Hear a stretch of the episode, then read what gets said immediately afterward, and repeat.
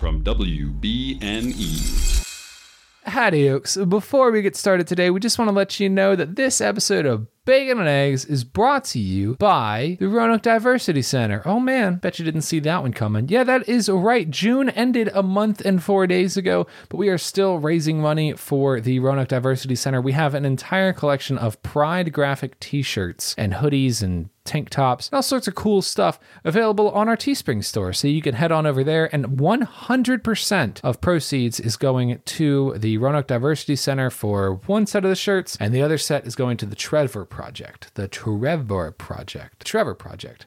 Roanoke Diversity Center is local to here in Roanoke. That's why Ethan and I chose it. It is like a center for LGBTQ youth and adults. And it's just this like really awesome organization that we did a lot of research on and we are like super excited about being here. It seems relatively new. I could be wrong about that, but it's very, very cool. And we would love to be able to give back to them in any way that we can. So if you'd like a new shirt, there's a bunch of really cool pride designs on our Teespring store. There is a link in the description. But yeah, that is what we are doing. Anyway, let's go ahead and get started with the episode. Thank you so much for listening. I just think, man, you're just the nicest person. I'm just so happy to know you. I really am. Anyway, let's get to it. Howdy, yokes, and welcome back to Bacon and Eggs. I'm Tyler Garland, I'm swallowing Coca Cola. and I'm Ethan Edgehill. and today we're stealing gold. Or maybe we're just playing golf. So break into Fort Knox And eject your enemies out of the passenger seat of your car. because today we're bringing you Goldfinger.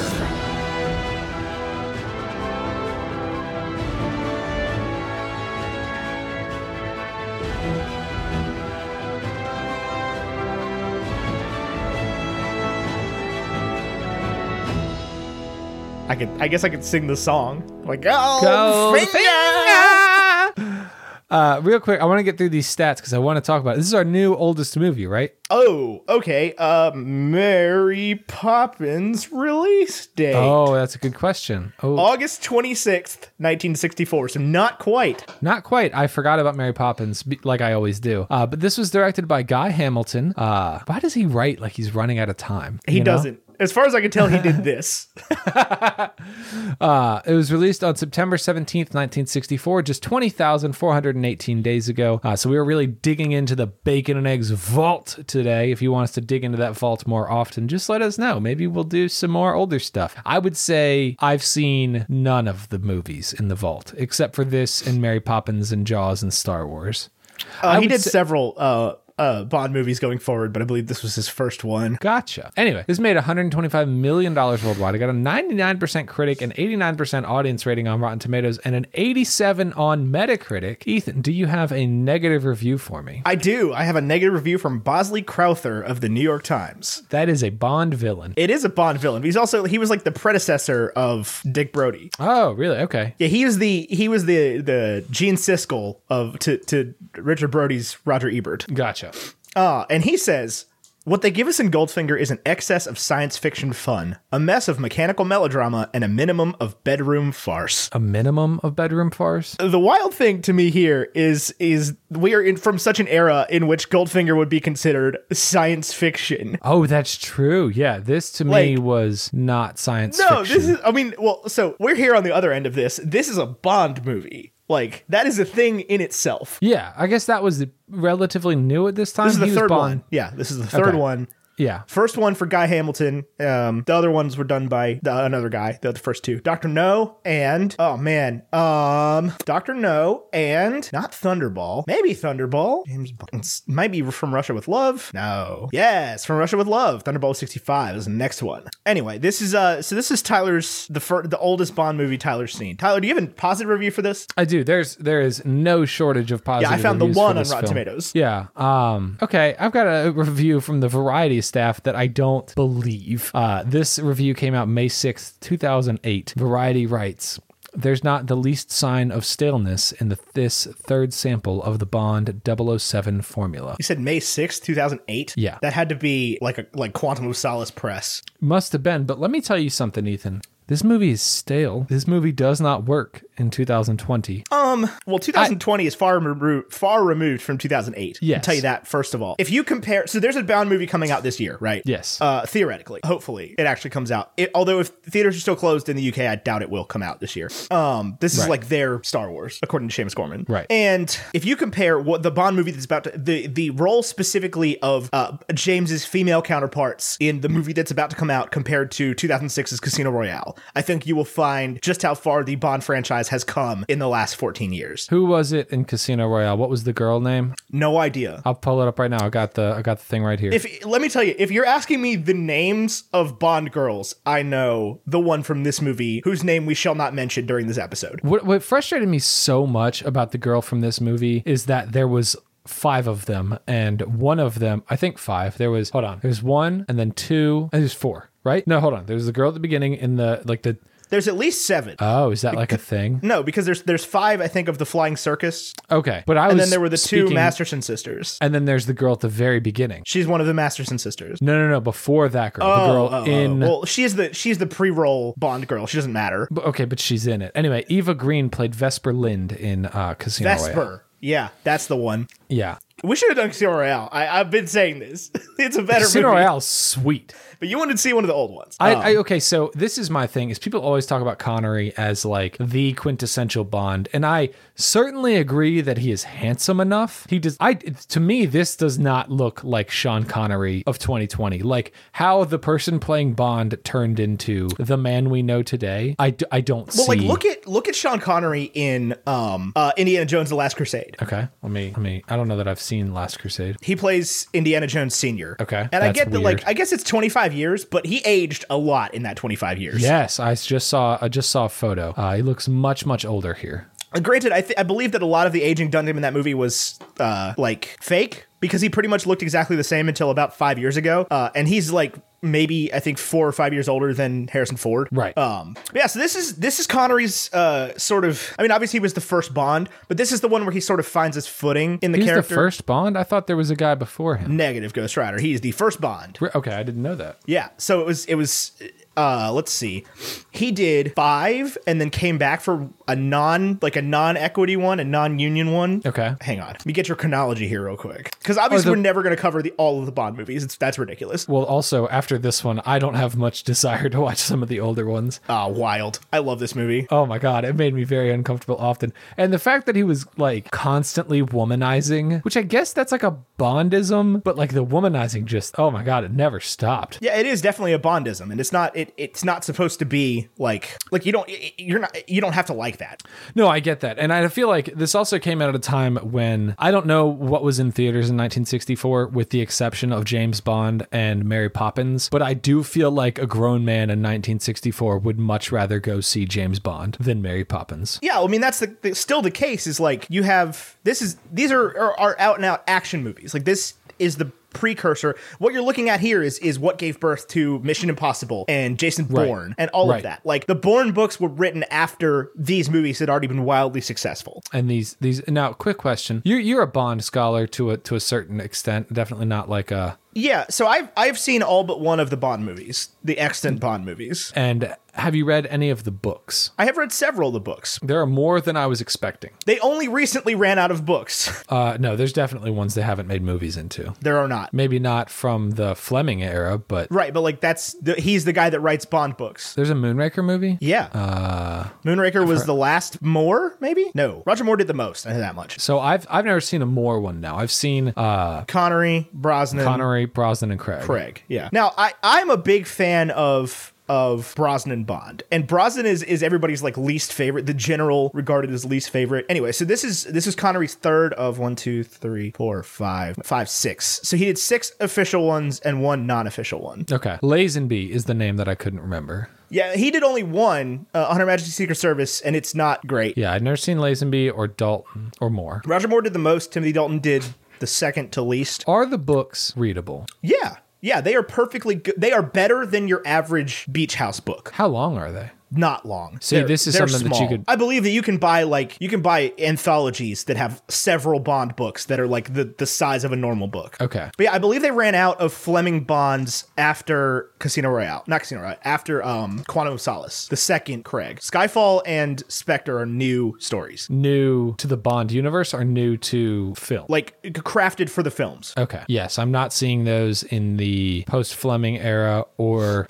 Raymond Benson. So let's era. talk about how most of our generation came to Bond. How Our generation, like men 25 to 30, or like Gen Z and millennials. our generation, like I would say, people with a maximum or yeah, a minimum age of like three years younger than us, probably three or four years younger than us. Because there's an important switch here, right? There is uh, the the switch being die another day. No, that is not the important switch. You are missing the important switch here, Tyler. And it makes me think that this may not have been a thing in your canon. Okay, how much what is- how much Goldeneye did you play? A ton. That is okay. the switch. Yeah, that's that's the thing. That is when Bond became relevant to the younger generation. Um, Yeah. So like GoldenEye was one of those games that I only ever played uh, at friends' houses. I was not uh, possessing of a Nintendo Switch.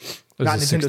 Switch, Nintendo 64. That's the one. You said Switch a bunch, and I started talking about the Switch. The N64. I did not have one. So much like, um, much like Smash Bros, I did not play this at my own place or with my own siblings, whom I did not have. But I have the fondest memories of hanging out at my friends' houses till four o'clock in the morning playing GoldenEye. That was a hell of a video game. It's still, I mean, because that game, without Goldeneye, you don't get Halo. Yeah, you do not get um first person shooters with like competition. Right, like at all. So it's it's very like Goldeneye is extremely important in video game history. Yeah. and you could play as Odd Job From and this be movie. shorter. Yeah, Even though Oddjob is not short in this movie. is he not? I was I was under the impression he still was. No, he's like a normal sized person. I, I think they combined Oddjob and this uh, fellow called Knickknack from The Man with the Golden Gun, Ah, that who could've was been very it. short and also, I believe, Asian. There's a lot going on in these movies that isn't particularly savory. Let's let's knock that one out right up front. It's like there's a lot uh, that you just can't say anymore in these movies. Specifically, this one. Uh, no, no, not specifically this one at all. I- Okay, so here's here's what I. So you, don't but get. you haven't, you, so you haven't seen the old ones. Like this is, uh, I wouldn't say it's tamer by any means. This is the the more of the um, raucous one, and and and a lot of the early Connery ones, I sort of mix up plot points. Like you could just put the you could put them in like a three act movie generator, and like you get Act One from Goldfinger, and like Act Two from Thunderball, and Act Three from Doctor No, and and you could make a pretty successful movie. Wh- One thing I do love about all the movies, I don't know if this is in all of them. Maybe I saw this film on television when I was young, but when they get the bomb timer to stop on 007, Oh yeah, always. I think that's so like that's such a, a so clever thing. They're never supposed to be serious. yeah, I think that's that. I mean, I think that is something I did not get growing up watching Bond, especially when maybe not Brosnan, but like Daniel Craig takes the role very seriously. Daniel Craig is grittier than the rest of them for sure. Yeah. And they started that right out of the bat. I mean, Casino Royale was a shift, a big shift. yeah, what is it? How does how does uh Daniel Craig order his martini in Casino Royale? It's something like it is something like, do you want that shaken or stirred? And he's like, do I look like I give a Yeah. Something like that. Because the, the shaken, not stirred is the line. But it's also so this is an interesting thing about shaken not stirred. Shaken's And I the would- wrong way to order a gin martini. It is the wrong way to order a gin martini because it bruises the gin. But it's also only like I think Connery says it and nobody else. Yeah. Like the rest of them, like all of them, order the martini differently. But Connery's like shaken not stirred, despite the fact that it was in Goldfinger in 1964, is like how Eggsy orders his drink. Well, I guess he doesn't. He orders it while staring at a bottle of vermouth. yeah, an unopened bottle of vermouth. Yeah. But yeah, so this is this is the prototype for all of those movies. And like you have ones that take it more seriously, you have Jason Bourne and Mission Impossible, and you have ones that take it less serious like Kingsman. Um, but all of these like international super spy movies, hell, even Spy Kids. You don't have Spy Kids without this. Right. You don't have any of it. It doesn't exist. Like James Bond was the first spy. Right. Well, at least as far as we're concerned. I mean, I'm a pretty I'm pretty up on the general canon of films. Yeah. Like I'm I would- not. I don't know I would anything. say that I, I have a general working knowledge of especially espionage films. Um, and they did not look like this prior to 1962. That's the whole thing is this was a, this was the anti Disney, right? Like this was definitely not a thing that Walt Disney would put out ever. Right. And it was supposed to yeah, for what it was worth, it was supposed to get a different set of people to go to the movies. And it worked. This movie made 125 million dollars like in 1964. in 1962 money, which and they talk about m- money wildly in this movie. They're like, inside Fort Knox is 15 billion dollars. I'm like, I could name 20 people that have more than 15 billion dollars to their name. Right. and that's the that's the U.S. Gold Reserve in Fort Knox in 1964. The whole thing. The whole thing. oh my gosh. And like these movies work the same way that Fast and Furious movies work, where like the time period they take place in has absolutely no bearing on it whatsoever. Like they they take a canonical story that is supposed to take place over a few months and drag it over 15 years, and like it doesn't matter that the cars change. That you can't you can't think about it too much, or it all breaks down entirely. You don't get Dominic Toretto without James Bond. You don't get Dominic Toretto without James Bond for sure. So like by Yes. no means am I saying that this is the greatest movie ever made and that it is free of problems. Absolutely not. I don't even think this is my favorite Bond movie. This is definitely not my favorite Bond movie. This doesn't come close to the Craig films that I've seen. Uh, I would rather watch this than than uh, Quantum of Solace or, or Skyfall. I don't know that I, I, I may have only seen Casino Royale. no, we saw Quantum of Solace together in the theater in 2008. Okay. That I, I believe But that. I haven't, I haven't seen it since then. I believe that the like the song was like a Mark Anthony song. I think you're right. Was it? Uh, oh God, I don't remember. Uh, but I think Billie Eilish did the new one. That's sweet. It's out. Is it good? Uh, I mean, it's Billie Eilish. I, don't, I mean, does that Ah. mean it's good, or does it, It sounds like Billie Billy Eilish. It's it. they're- I mean, their Bond songs, man, they're never great. Like "Live and Let Die" is by far the best Bond song. There's another one. What's the one Madonna did? Die Another Day. I liked that one. Dino Day was a great movie. Underrated. Yeah. The Brosnan films are underrated. And maybe it's just because that was the like that was when they started making video games. Like I played GoldenEye, I played The World's Not Enough, I played Tomorrow Never Dies. That was when they started making video games out of them. Like proper video games that had like campaigns, story modes. yeah. Oh, I loved the story modes. We played one, not you and I, but me and John Vitello played something on the GameCube, and it was the just the best. The GameCube. Yeah. Oh man. They were hard, man. Yeah, they were not easy. Uh, I No. mean, Goldeneye was like long, and there was Oh, like the, a whole the list one I of love cheats. wasn't even based on a movie. It's called 007 Agent Under Fire. That's the one, Agent Under Fire. That's yeah, what I'm I had it for thinking the of. PlayStation 2. It slapped. I would I would play it today, and in fact, I might. I, may still, I'm just. sure I still have it somewhere. I mean, I have a I have a GameCube emulator on this PC. I could make it happen right now. Agent Under Fire. Look at these freaking graphics, man! Like if you view it, like that was the it, this was the pinnacle of video game graphics when I w- remember I- playing it. I mean, the PS2 definitely had that reputation, but uh, the GameCube, I don't think anybody was ever like, "Oh, Yeah, this no, I had, is- I had it for the PlayStation 2. It looked good, man. That was that was the epitome of how you could make polygons look like stuff at that point. And It's a now I play sweet a game, game. that's three years old, and I'm like, this looks bad. this looks terrible." You go back to like you play FIFA 17, you're like, what were they doing? What? Yeah, I how, how did I ever play this? I just started playing FIFA 20. Incredible, beautiful game. Really? Yeah, it'll look terrible in six months, but beautiful game. I would I've been uh, dying to I forgot what video games I like like entirely. I, I don't know how to like sit down and play video. I think my problem is that the controller is less fun than my phone. Like you have to think is this going to immediately and consistently be more fun than TikTok? And if not, I'm just going to watch TikToks. Well, me and the Premier League AFC Wimbledon disagree with you. Yeah. Go Don. I've been busting through some Don's football. Let me tell you that much. oh, I believe it. Uh, as soon as I put that on and like just loaded the game into into um career mode, I was like, oh, I'm back. I'm back, baby. Let's go. Go Don's. Uh, They so finally let's- made let's- penalty kicks hard. That's good. They Yeah. used to they used to just be like undoable. What do you mean? No, not free kicks. Like like regular penalties. I felt like when we were playing the game, the penalty kicks were like you'd always make them, but there was like zero strategy whatsoever in how to kick the ball. Oh yeah, for sure. But now you have to have strategy, or they get it every time. You never make Ah. it. But like the free kick, the free kicks are still un- undoable, ungettable makes entirely. no sense. Uh, Ah. Like it won't, it won't go in the goal ever. No bend it like Beckham, David Beckham.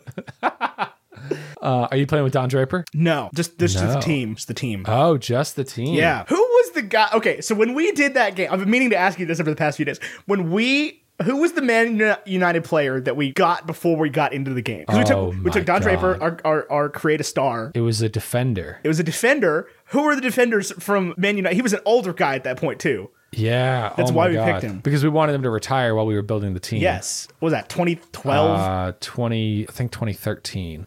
Uh, no. Rio Ferdinand. Rio Ferdinand. I could not remember the name. Yeah. Rio Ferdinand. Traded him to AFC For- Wimbledon. Yeah. 'Cause When they we were still wanted in to League have- Two, they were the worst team in England. Yeah, and and the reason we did it, I don't know why we have to defend ourselves, but the reason we did it was like I wanted to be able to actually play the game, and I didn't want to add like a striker to the team that would just score. which we did because that's how the star worked Right, but- because he would just oh, well. grow really good Yeah, very fast. turns out nobody knew how that system worked though Yeah. so you can't you can't i don't think you can do that anymore where you can like add your creative player into the um the campaign and have him like build like that It's very weird the way they take things away. Like I just want to play the game the way I want to. Like uh, something that always frustrates me in Madden is like I love moving the teams from like I like to make it so that all of a sudden the LA Chargers are the Mexico City Chargers. Like I Yeah. just love moving Said the teams that and team changing the move names. to aggressive. Yeah. And it's always like, well, the team's not doing well enough or poor enough to move. It doesn't make any sense. Sorry, you can't move the team. It's like, just let me make this world silly and then play. Gosh. That's the thing about FIFA though is there's always an override. Yeah. Because I- FIFA, I mean- FIFA doesn't care. There's no draft in FIFA. There's no there, there's no one single league. It's right. like There's you like a can't- hundred leagues. Yeah, there's like a hundred leagues. You, you do whatever you want. You just turn up the sliders and you win every game. Yeah. it's not the same in Madden. You still have to throw the ball and have that guy catch it. I mean, you could you could score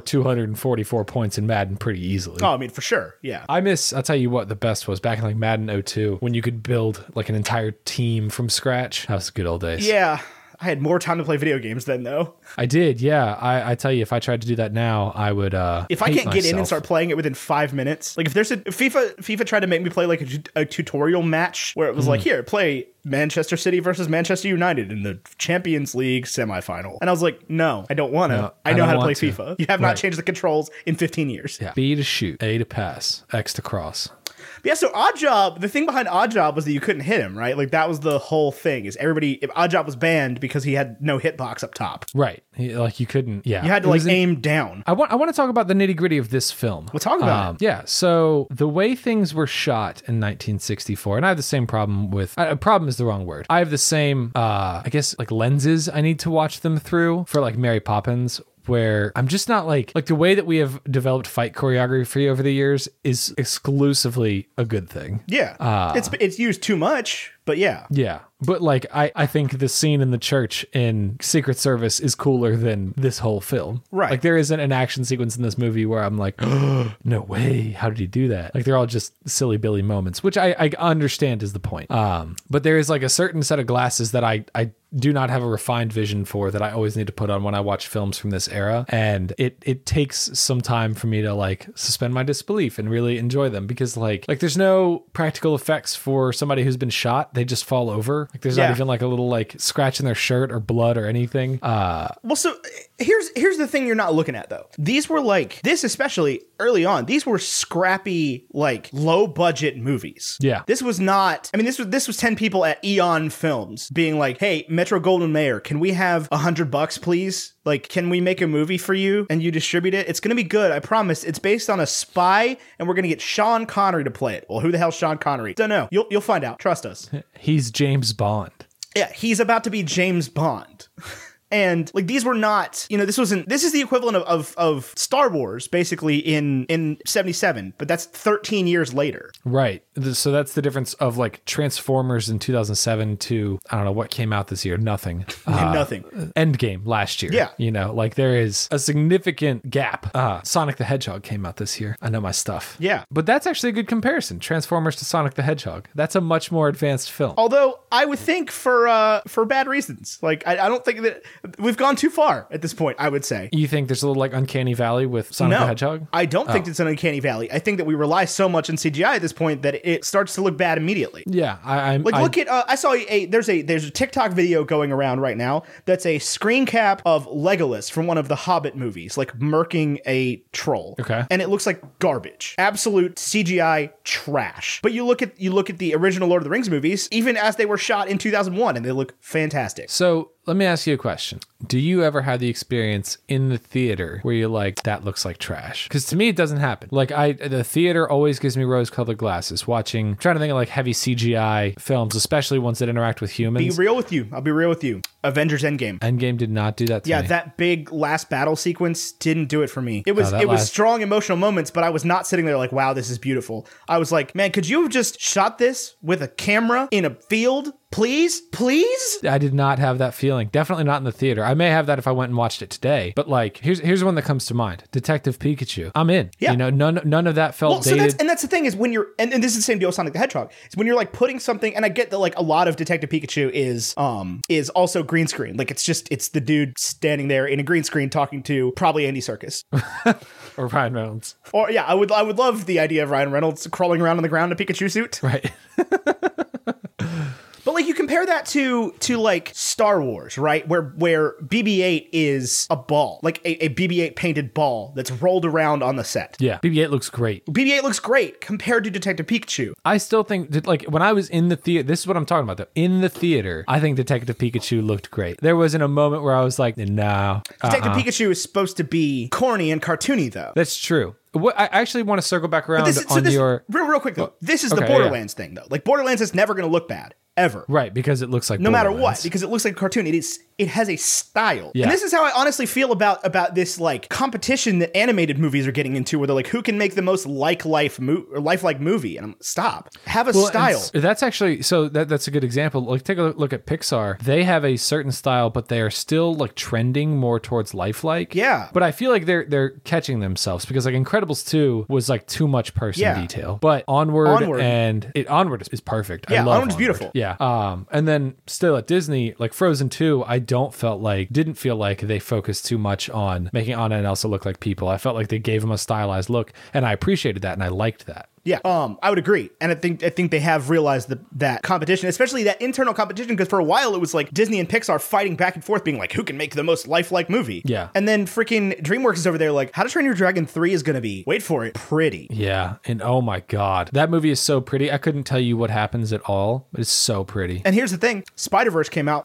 won an Oscar, and Disney and Pixar were like, frick! that was so cool. hey, got, roll it back, guys. Let's actually make movies with style. Because you had movies like, because last year we reviewed uh, Klaus, and we were like, holy man, this movie's great, and yeah, it's like Klaus 2D, is it's good. drawn on paper. Well, I don't think it was, but yeah. Like Disney hasn't done a traditionally animated movie in so long that like just just vibe with it for a minute, guys. Like Yeah. So that's kind of what I like about these movies is that they're not technical masterpieces. It's just it's it's like it's a dumb spy movie shot in Technicolor. Yeah, and it was. And it and it did that purpose well. which I, miss Technicolor, honestly. Truly, I do. What is Technicolor? Tell me what that is. Like That's- explain it like I'm 5. So that's the movie. That's the the cameras they used to make The Wizard of Oz, and everything from The Wizard of Oz through like the mid '70s. Okay. But like what what does it do? It's a just it does it renders color. Okay. like it's just it's what color looked like in movies. Okay. that was the the trademark for color for a while. Is it was Technicolor film and the Technicolor cameras, and it's it's three strips of black and white film that are shot together in a red, green, blue, and processed as one piece of film. It's what this movie was shot in, it's what The Wizard of Oz was shot in, it's what Mary Poppins was shot in, and it gives you that vibrant kind of almost overbaked color. It's warm. It's warm, and it's it's it's it had its inherent problems. It was very bad at capturing black people. Um, and I, uh, you know, Kodak had a big problem with with stuff like that for a long time. Kodak didn't make Technicolor, but there's there's all kinds of inherent biases and issues baked into film. And the more I learn about film, the more I learn about how like the history of film has always been racist. And I'm not saying we should bring back Technicolor. I just think that like again, it, it was a race to make color more lifelike, and they got whatever the next process was after Technicolor. And I think movies lost something. I okay, so I don't like the way this looks. I do. I, I, I, you see some like uh, it's also a makeup thing, but you see so much sweat and everybody's so shiny, and I don't know. I, I was not crazy about the colors. Uh, I, I tell you that that's at least visually what it is for me. And and this again is another like film literacy thing where I know if I spend more time in this era of film, I will develop a love and appreciation for the way this looks, especially because I really don't like black and white film at all. It's like a pain for me to So watch. go back, but but now after so after you watch this, like go back and watch. I, I'm trying to think of what like the most egregious examples of this are. Maybe Transformers 2007. Maybe like one of these war movies, like The Hurt Locker or Zero Dark Thirty. And you you watch a movie made in this like Hollywood teal and orange that they've got going on now, and it's it's almost painful. I felt like uh, if we pull up some stills from Transformers, they actually went for the Technicolor look a little bit. I might be wrong about that. Well, I mean, obviously not Technicolor, not grainy awfulness, but um, not okay. So I'm gonna send you two shots. One is uh, if I can, I don't know if that's possible in Zoom. Um, one is Sam and Michaela at night. Um, God, this is gonna take a second. Well, it's like I watched this movie, which is made in in you know God's honest Technicolor film this week, and last week I watched The Grand Budapest Hotel by Wes Anderson, and it's made in full Wes Anderson style. Yeah, Wes Anderson's a stylistic director. Correct. But like I would rather watch movies like that if we're just talking about purely about like how it looks than I would watch movies like oh what is the one they keep bringing up? There's a video floating around right now about like why are movies shot in, in just two colors these days? Uh, Ad Astra, that Brad Paisley, Brad Paisley, Brad Paisley Brad movie, Pitt yeah. movie, um, where it's like it's it's like the, apparently the newest worst example of why everything is just blue and orange. So Sa- uh, yeah, okay, and everything blue and orange. I believe that Brad Pitt would make a movie that's that's exclusively blue and orange. I don't think he made it, but he I was think just in did. it. Did he? I thought he did. Oh, maybe he did. I don't know. I feel like Brad Pitt's sitting there like Matthew McConaughey can be an astronaut. I could I could be an astronaut. Oh, Christopher Nolan is no uh no innocent victim here of this this thing we're talking about. No, have you seen The Prestige? It's like Yeah. yeah, no. They because they, shoot the two sides of uh not Angier, Angier, no, Angier's uh the other character. What is Bolton? Uh, Alfred Borden. Borden. They, they shoot the, like two sides of his character uh in in red and blue. Yeah, uh, I don't know how to send pictures in Zoom. You have to like upload it as a file. Well, that's dumb. Here, I'm just Why gonna, are- I'm gonna text you a screenshot. Okay. Why why you're doing that? I want to talk to you about the music in this film. One of the things I love about James Bond is the Oh, the iconic horns, man. the iconic music, especially as somebody who played horn, like spy horns are like that's my bread and butter. That's my that's my crack. The final fight with Oddjob being done without music at all was a was the wrong move. Yeah. And I can tell you like I can tell you why because if you watch that scene and you put on Duel of the Fates from Phantom Menace, the scene improves. Yeah, it's a freaking problem I had with uh Arrival. But there wasn't enough score. Yeah. Anyway, I just sent you a screenshot from Spectre, the the most recent Bond movie to actually come out. And like I would prefer the way Goldfinger looks to just following the Hollywood trend. Like that was always the thing about the Connery movies is like and even Casino Royale was was it was pretty and beautiful and it was at the beach. Casino Royale was. Which one is the one? Is it Quantum of Solace or Casino Royale where like the movie ends and then there's like an entire second movie at the end of it? Is Uh Casino Royale. it Casino Royale where Yeah. like he like wins the thing and he gets the girl and yeah, they're like and then they living go together? to like a different city. yeah, and then like the building falls down and Yeah. the suitcase is oh my Yeah, god. yeah. That's the most annoying thing in the world. That is one thing I Um, liked about this freaking movie is when Goldfinger reveals the plan and then like the action starts, the movie ends. Yep, yep, hundred percent. Um, I don't know. I, I like the old movies like that, and and like again, this is not Guy Hamilton is no freaking director. He's not. You know, I, I don't even know that I could tell you necessarily who the, the directors were in the in the early '60s. But like, if you look, cinematography did not exist in this movie, but it did exist in this time period, Uh, They were pretty serious about their uh, helicopter shots in this film. and that's fair. there was a lot of aerial shots and it was very easy for me to take them for granted and be like, "Oh no, wait a minute, 1964. There's a human being in a, in a helicopter right now." And uh, I, I I liked a lot of the prop direction. I liked the gadgets. I thought that was a really exciting thing to see what they considered to be like a super futuristic gadget in 1964. But when I here's he- okay, so here's my thing. I like the film. I'm glad that I saw it. I'm happy that I'm, I'm, I'm expanding my film knowledge. But if this is what the majority of film critics are calling like the golden classics of cinema, this to me is important to see and recognize, but is not the pinnacle of entertainment and definitely is not timeless. I don't think this is what people are calling the golden classics of cinema. Do you think this falls into the same category? I mean, I know they're different eras, but do you think this falls into the same category as, say, Ghostbusters? No, I think this falls into the same category as like Iron Man. Oh, no, Iron Man will be remembered. Would we say James Bond has been not remembered? Would we say true. that? That's true. That's, that's, what I'm saying. Is fair. like this is this is the movie that set off Bond, right? Right. I mean, Doctor No is a good movie. Um, From Russia with Love is a, is a great movie. I kind of like that one better. Um, but it is it was imperative for setting off this whole thing, and I, and I don't think that we should call it a flawless movie. I don't think that we should let it slide on the things that it kind of slides on. But I also think that its impact can't be underestimated. yeah, and I, I think In there's that, something like, to be said. This about- was pure entertainment cinema. Like That's exactly this is what I the was thing you gonna like. This say. is a popcorn movie. Yeah, that's exactly what I was gonna say. Is in here's here's the difference between 1964 and uh, 2002.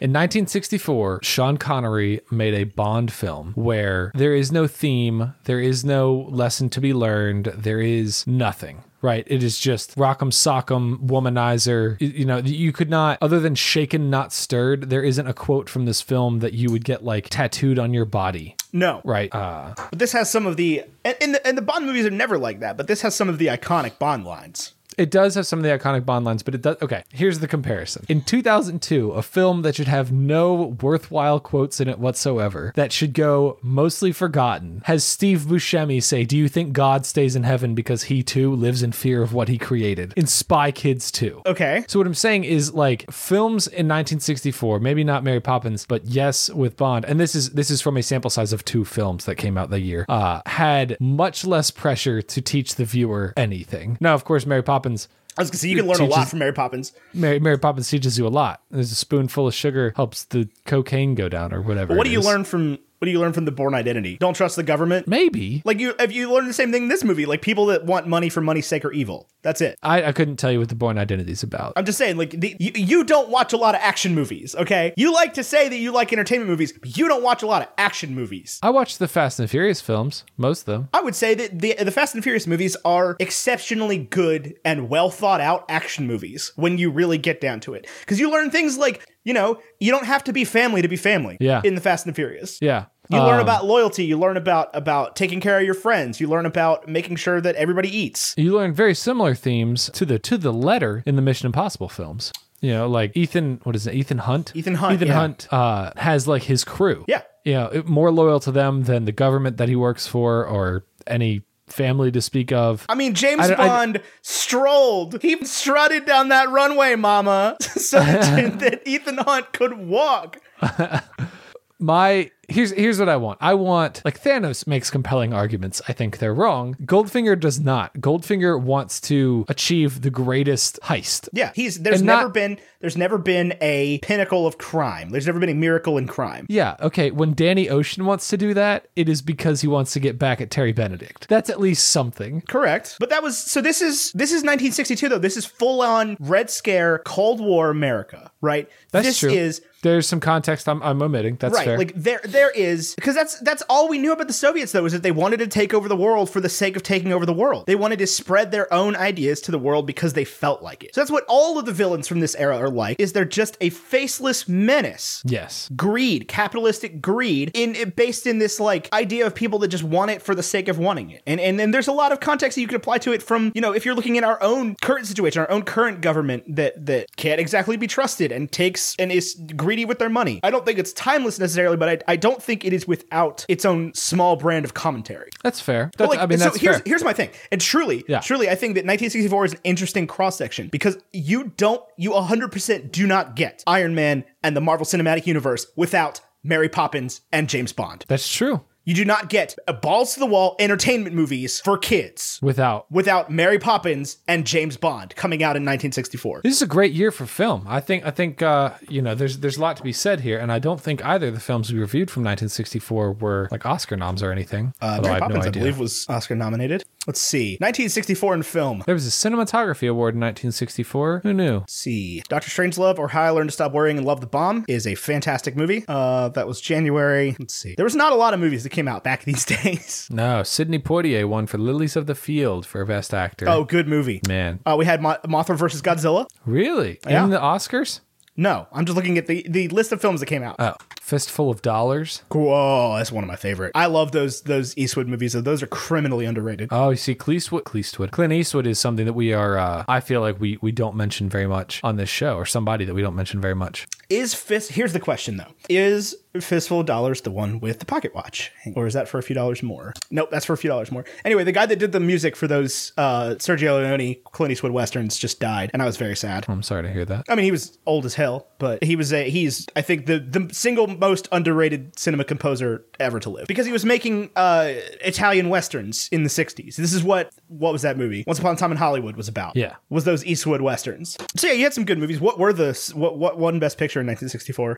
Uh, I don't know. I'm, I'm sure that, that existed. Uh, Tom Jones won for John Addison for music. Uh, My Fair Lady. no, Tom Yes. Jones. What? What? What are you talking about? I don't know what I'm talking about. The the Oscar winner for that year was My Fair Lady, the Best Picture. Am I looking at the right year? No, you got to look at 65. Oh, you're right. You are right. 37th Annual Academy Awards. Rex Harrison for My Fair Lady. Yes, I've Yes. seen My Fair Lady. Uh, Julie Andrews Ah. from Mary Poppins. Yes. Uh, not nominated is uh, our old guy, uh, Sean Connery. Yeah, I didn't think so. No, me neither. I wouldn't have called this uh, uh, crazy, amazing. No. Best Picture nominees were My Fair Lady, Beckett, Doctor Strangelove, Mary Poppins, and Zorba the Greek. I've seen four of those. My Fair Lady uh, swept. Yeah, except for Julie Andrews. And film editing went to Mary Poppins as well, which I guess makes sense. Yeah, they had green screen. Interesting enough, My Fair Lady, not a foreign language film, No, it did win for. Uh, I mean, uh, Mary Poppins won for best song. but not for best music, which went to My Fair Best Lady. story and screenplay written directly for screen. Father Goose, fantastic movie. Cary Grant, good one. Chim Chimmery? Chim Chim yeah, Chimmery? uh, yeah, I don't want to talk about Chim it. Chim I Chirrut? don't want to talk about it. That's not I the best don't friggin' want to uh, talk about it. Goldfinger won for best sound effects. There we go. There we go. Gosh, that sucks.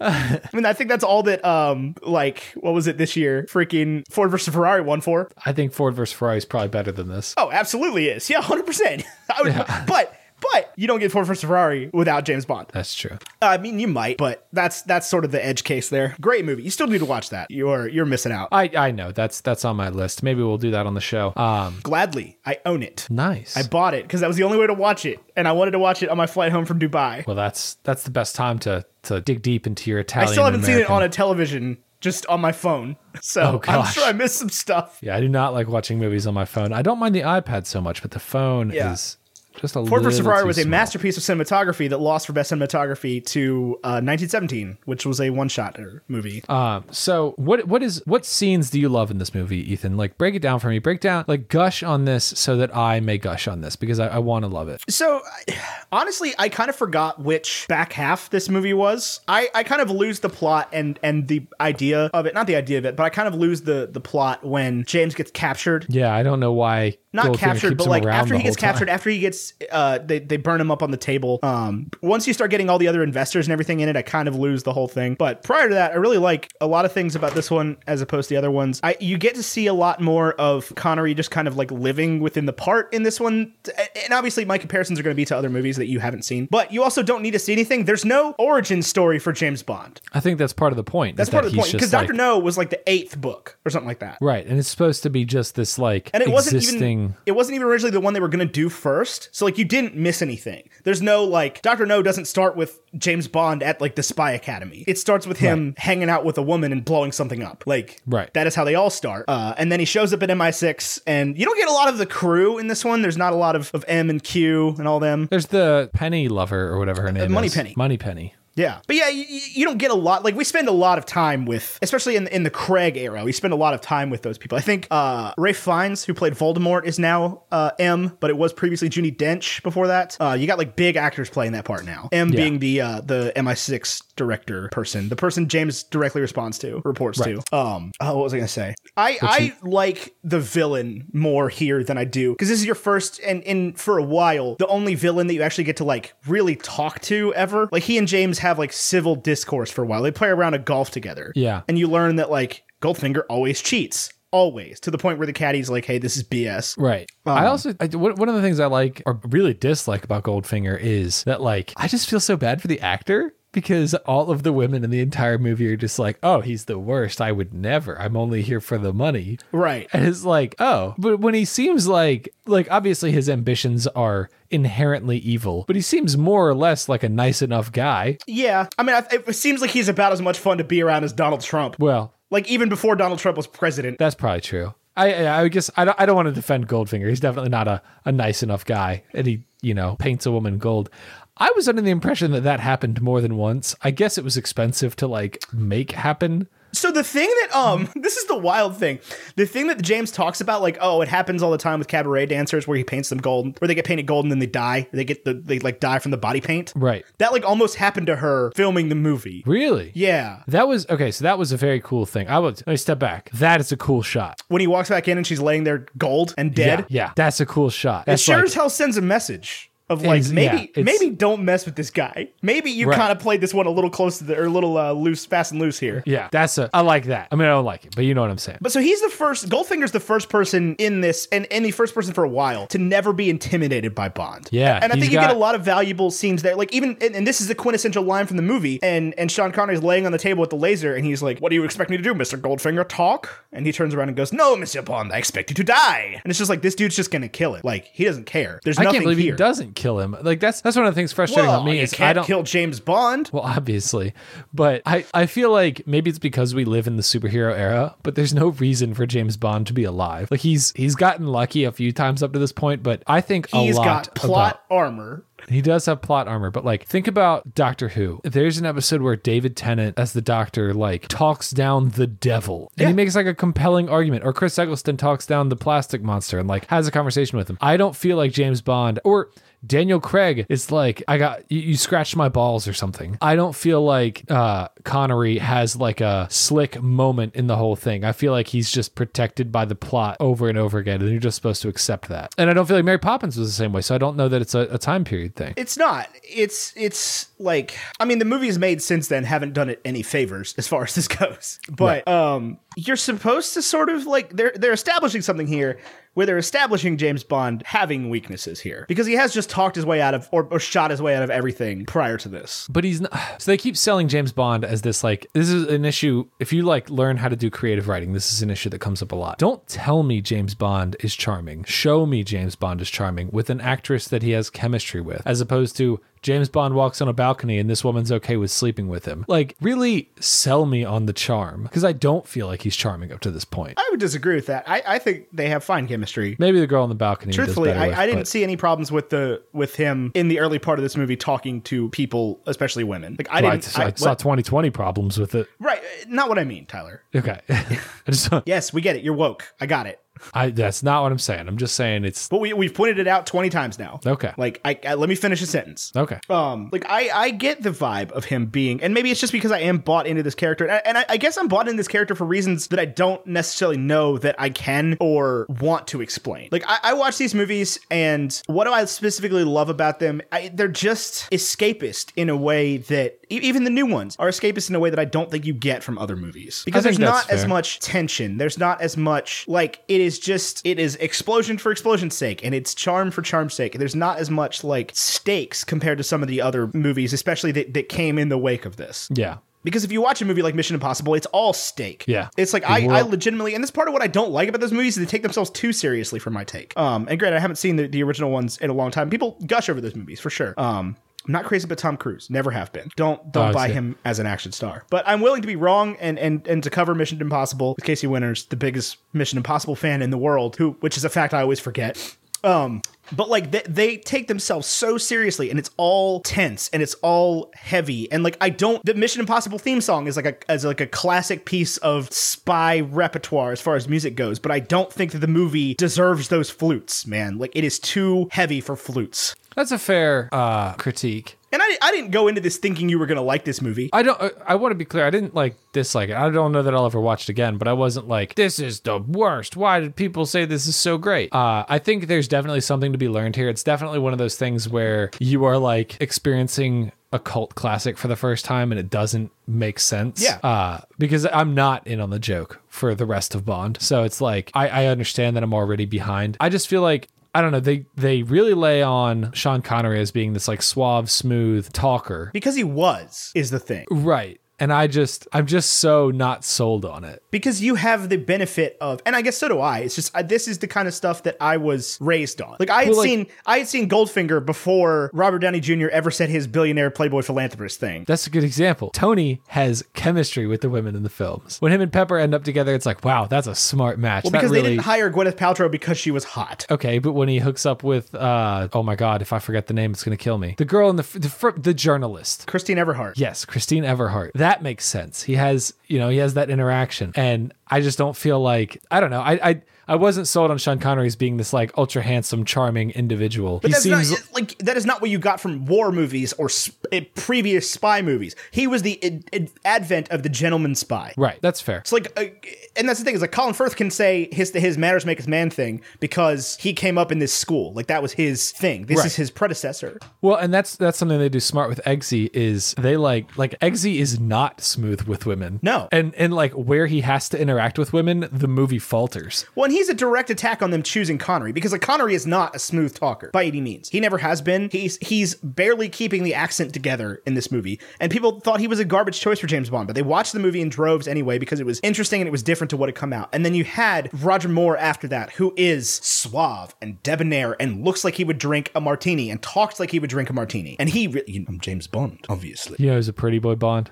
Pierce Brosnan. Pierce Brosnan I love is Pierce a pretty Brosnan, boy. but Pierce Brosnan is the the the apex of Bond for me. Like I, I don't think the Craig movies are worse. I think the Craig movies aren't Bond movies. I can definitely see that critique for sure. I But think not that I don't like them. It's just like you had a peak there in the, in mid Brosnan. Like Die Another Day was not the best movie, and and kind of sucks how they fired him by just like casting Daniel Craig and not telling him. Um, Yeah. But like the, the world's not enough. Tomorrow Never Dies. Those are awesome movies. Like straight up good. Mo- th- those go to toe to toe with any Mission Impossible, Jason Bourne type movie because they allow the room for levity while still being a badass action movie, and they they rely on Pierce Brosnan who can talk his way out of a room. Yeah, he can he can convince the the baddie to give him another minute, to give him another chance. Like I don't think that uh and, and, and maybe I made the wrong choice by, by telling you to watch this one because maybe it'll sour you from Bond movies. But like No, I, no, it, it has not. I again, I, I want I to do be think it's clear. worth going and watching a Roger Moore, a Dalton, an early Brosnan, and, and just like comparing them, it, even even just one from each, because obviously I don't want to cover every single Bond. Again, there's like 25 of them. It's ridiculous. Right. Uh, and there's, there's no point. Like we do not need to cover Moonraker and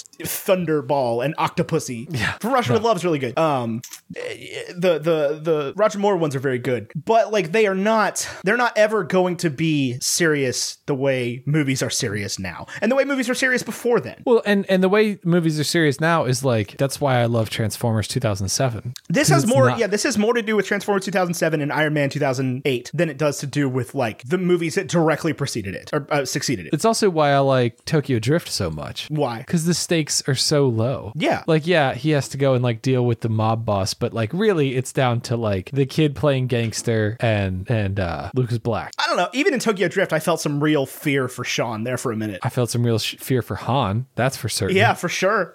When he died. Although he's not dead now. I know. What a great What a great twist. Who'd have thought that like this random bonus character in Tokyo Drift would be like the best character in the whole Why do Fast we and cover Furious those franchise? movies? We like. I don't we're- know. We're dancing so far around them, and just we refuse to do them. Because it's such a commitment. There's nine of them now. My There's this got to be is nine. this is F nine has this not is- come out. Okay, this is my fear with Fast and Furious. My fear is always that, like, oh, I like those movies, but our audience hates them. And then anytime I talk to our audience about them, they're like, I love those movies. We have a person in Discord that does a podcast about Fast and Furious, where he and his minute friend by minute. cover the first all of them i guess but they're still in the first one minute by minute And here I am like thinking i to myself- requested specific minutes to come on as a guest I don't know. I I- we're gonna because I'm gonna be sitting there gushing over uh freaking Tokyo Drift, and part of it feels like Tokyo Drift is mine. I don't want to share it with the world, but we're gonna be sitting there at the end of the episode, like, okay, is Tokyo Drift better than Whiplash?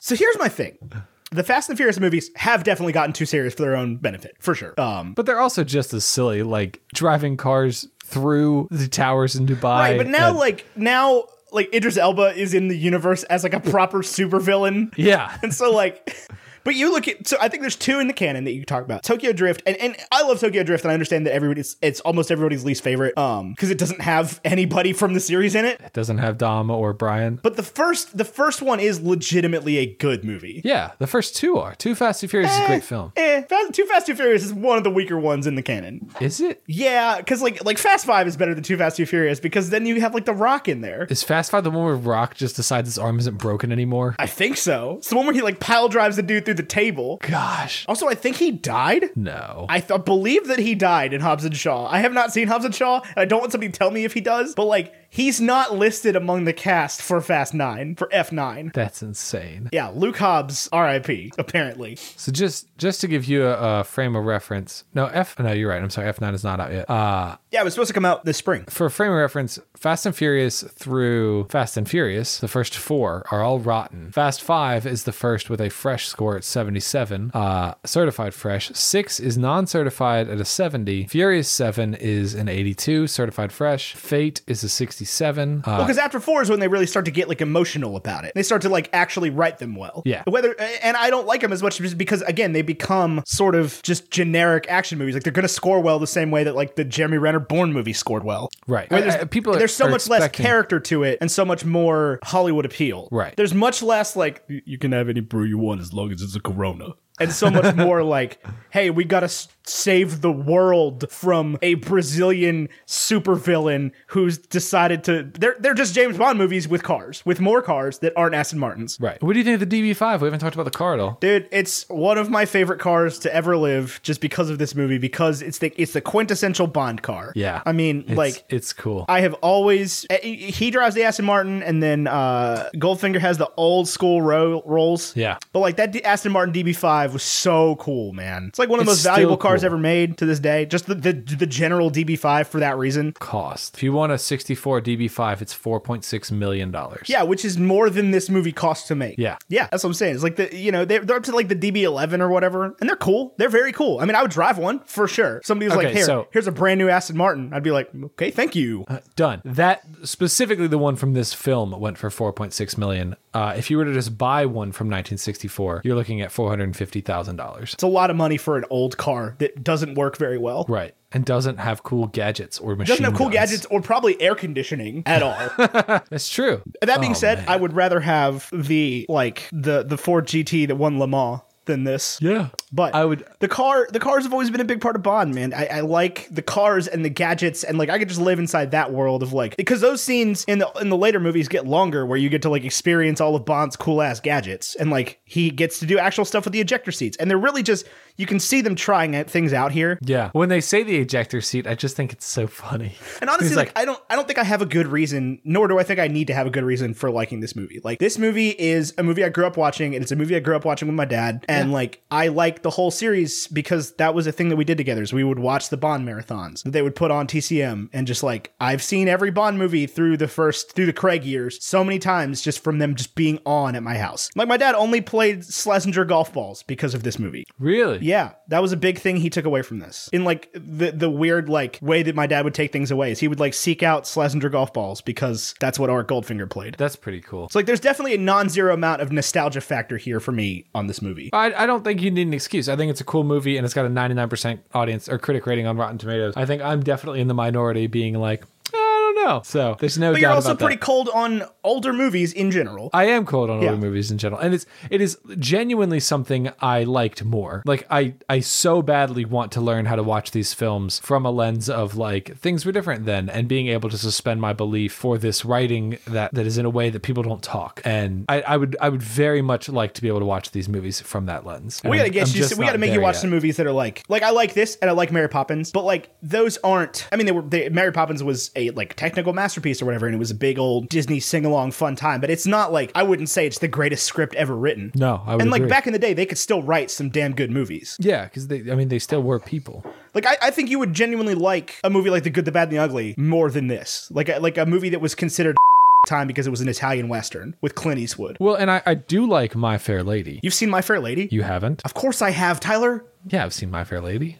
Of course I have. I think My Fair Lady is excellent. I've seen Breakfast at Tiffany's, which I know is older. I think. Yeah, that was late '60s. Audrey Hepburn. Well, I knew it was old. I meant I, I would- thought it was older than this, but I don't. I don't know. Uh, uh, 61. Look at that. And and Breakfast at Tiffany's was one that I feel like I remember watching and being like, man, you don't think that the writing is going to be so good in these older films, and look at this. No, no, it is. It's there. It's not there in Mar- Mary Poppins. It's not there in this. Right. And uh, yeah, You get a good, a good Audrey Hepburn, a good Cary Grant, you know, a good uh, Jimmy Stewart. You go watch uh, It's a Wonderful Life. Like, yeah, it's long, but like that is exceptional writing. Yeah, but I Uh, do granted, like- that's a Christmas movie, so it gets written off because it's a Christmas movie. But like that is a genuinely like tear jerking movie. I do feel like I've been I've been harsh on this film, and it, more of it is I'm trying to understand how to like it than There's a learning I- curve than, for sure. Than overtly saying I didn't like it because I don't want to say that like I, I run into the same problem. I've got a couple points here, so stick with me. Yeah. I run into the same problem when reading comic books where uh, there's like certain time periods where if you are not like well versed in how books were written in that time, they're hard to read and they don't make sense and they're confusing. And like the way we watch movies now and the way we consume media now makes it much much easier to pick up a 2020 copy of Spider-Man than 1995. Uh, oddly enough, like early, early Spider Man is extremely easy to read. Um, it's just cheesy and you have to accept that. Uh, but then moving on from that, I do remember watching this film because I watched the first half of it last week when we were Yeah. going to cover it last week. Um, and then I did not rewatch the beginning half of it. I just picked it up from the second half. And I do remember I was on the exercise bike when I was watching it, and Emily came in and she said, How's the movie? And I said, It's extremely good. So I do know that, like, I liked it and I was fascinated by how things were done and how things were shot. And the one thing that really caught me was the helicopter shots. I thought that was so cool. Um, and I, I I like the moment in the beginning little scene where he uh, throws, like, the, the heater into the uh, bathtub as, like, a way to get out of the fight and, like, save himself. I thought that was brilliant. And then. Uh, moving on from that, I didn't know. I loved the shot with the the dead girl with the gold. Um, I did not know how they were going to do the Bond song. Yeah. That was awesome. the like uh, the double exposures, everything in, in gold and like scenes from the movie. Yeah, talking about like the proper projected intro. on- yeah, like projected on people's faces and everything. This is uh this is the, the one of the quintessential Bond songs for sure because this is before they started getting like famous people to do them. Right. I mean, I'm sure that whoever did that was like a singer, but it's kind of hard to listen to. Like she has a a absolutely grating voice. Yeah, but that's like it, it goes with the film. But it goes with the film, yeah, and it's it's like the quintessential song. You get those crazy like harmon muted horns, or not harmon muted, the, the Yeah. plunger horns, the Yeah, and like you can hear the the the score for Ocean's Eleven being written, Right. But I, yeah, this the, the the James Bond theme song is a work of master uh, masterpiece, and the fact that it's not ever like it's never the theme to the movie, yeah. It is just like that is James Bond's like leitmotif. Um, and this one I, I, it has exceptionally good music. There were a few more, more than one scene where I was like, I, "Could you just not afford more music? I would have liked something here." I mean, movies were quieter back then, Yeah, for sure. I think that's it's for sure a time period thing. yeah, but movies were quieter back then. not Mary Poppins, dude. There's so not many and not freaking all of songs them, but in it's that movie. the same deal with like you know this isn't a movie that was nominated for for best picture, right? Right. Like if you go back and, and watch the five best picture nominees from every year, you're gonna see a pretty good subsection of like what the best of the best was at that point, like what they had to offer. Right. Whereas the same in, in like in 40 years, you're not gonna be like, hey kids, go well, you might, but like the average person not gonna be like, hey kids, go watch Transformers 2007. That was a really defining moment in cinema history it's like you know you, you, you uh, what we're talking about ford versus ferrari won for like sound mixing right and it's like those s- the sound editing sound design whatever and the two people did the sound design had have like 10 oscars to their name and, and, and then you think about like well why don't they just get all oh because those people are busy Right. like they're the best of the best they can only work on so many movies Right. uh, and that's just not the way movies work and more movies come out now than have ever come out well not now but in 2019 mo- more movies came out than like every year prior you watch the holiday and eli wallach from the good the bad and the ugly is sitting there going like i remember when pictures used to come out you know once every two weeks That's how things are now. Good lord. that's how they are now but like you know y- you look at your normal box office week on a normal week it's like 14 movies came out this week Fun fact about sound mixing uh, Transformers was nominated for three Oscars in sound mixing, sound editing, and visual effects. to your point though about about there being a different language to movies and and and it, it being kind of hard to pick up i agree with you i certainly do but i think that movies are among the easiest things to pick up because like if you read a book written before like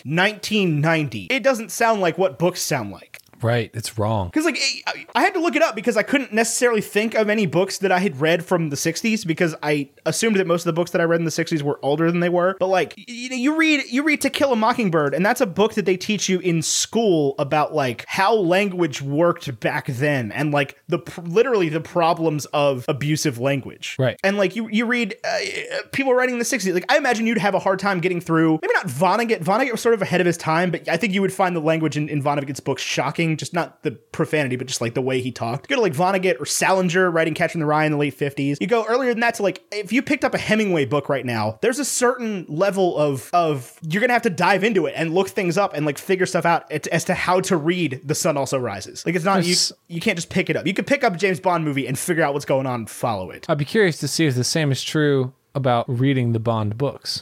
I mean, the Bond books are definitely uh, pulpier. They're definitely more general fiction. Yeah. I'm curious to read one now. I might might Like they're pick they're one up. better than your average beach house book, to my knowledge. I also read them when I was like fourteen because they're like they're 14-year-old almost me. books for kids. 14 year old me would, would have very much appreciated the kind of man James Bond was. Yeah, for sure. Twenty-seven year old me would much rather read J.D. Salinger. 27 year old you reading Vonnegut on the beach is, I mean, that's an album cover right there. I have read every novel Kurt Vonnegut ever wrote. really? Really? Yeah. I want. I, I I spent a whole summer, not a summer, but like a period of time because they're short. I mean, they were there. That's like that was the thing back then. People didn't write. I mean, still to this day, like. F- most fiction isn't long books. Like most, like the pe- the things that win Pulitzer prizes usually aren't epic fantasy length. I tell you, can I tell you just real quick, just a, a quick aside? I was on Audible the other day and it was like, oh, I think you'd like this book. It's a fantasy series. And I was like, oh, I love fantasy series. It's got a lot of reviews. Maybe I would like it. Uh, and so I clicked on it and it was like, this is book six of seven. And I was like, okay, cool, cool. So there's seven books. How long is it? And it was like 56 hours. And book seven was longer than that. But this is the part that blew my mind. Book one was under 10 hours. You know what's surprisingly short? Them Hunger Games books, Yeah, they're quick. eleven hours. I just finished the Ballad of Songbirds and Snakes. Good. It is good. It is it is very good, but I also understand everybody that doesn't like it. Yeah. because I had I literally like I finished Mockingjay right, and it was like the copyright 2019 Scholastic Publishing, and then I opened up Audible and and went okay, Ballad of Songbirds and Snakes. Hello, I'm Santino Fontana. This is the Ballad of Songbirds and Snakes. Like it was that quick, five minute turnaround. And I think that if I had waited any number of days, that I would not care about the Ballad of Songbirds and Snakes because the first eight hours of it is just like Coriolanus Snow describing how the Hunger Games used to be. How they used to be great, or how they used to be I No, guess how I they don't know. just how they used to be different, just g- general different. It's just people describing and explaining things. And if I didn't care, because it's so ungodly referential that if I didn't have intimate working knowledge of how the Hunger Games worked in year 75, I would not care how they worked in year 10. But I was sitting there like, wow, it's so different because I had just listened to to 30 hours of the Hunger Games. Right. After that, it gets good. It actually starts to get plot heavy and uh, hits way too close to home. Yeah. D- lit- no, like literally close to home. Like I've always thought, like, oh yeah, you know, I live in the heart of District Twelve, whatever. You live in coal country, and now I'm sitting here like this could take place in Boone's Mill.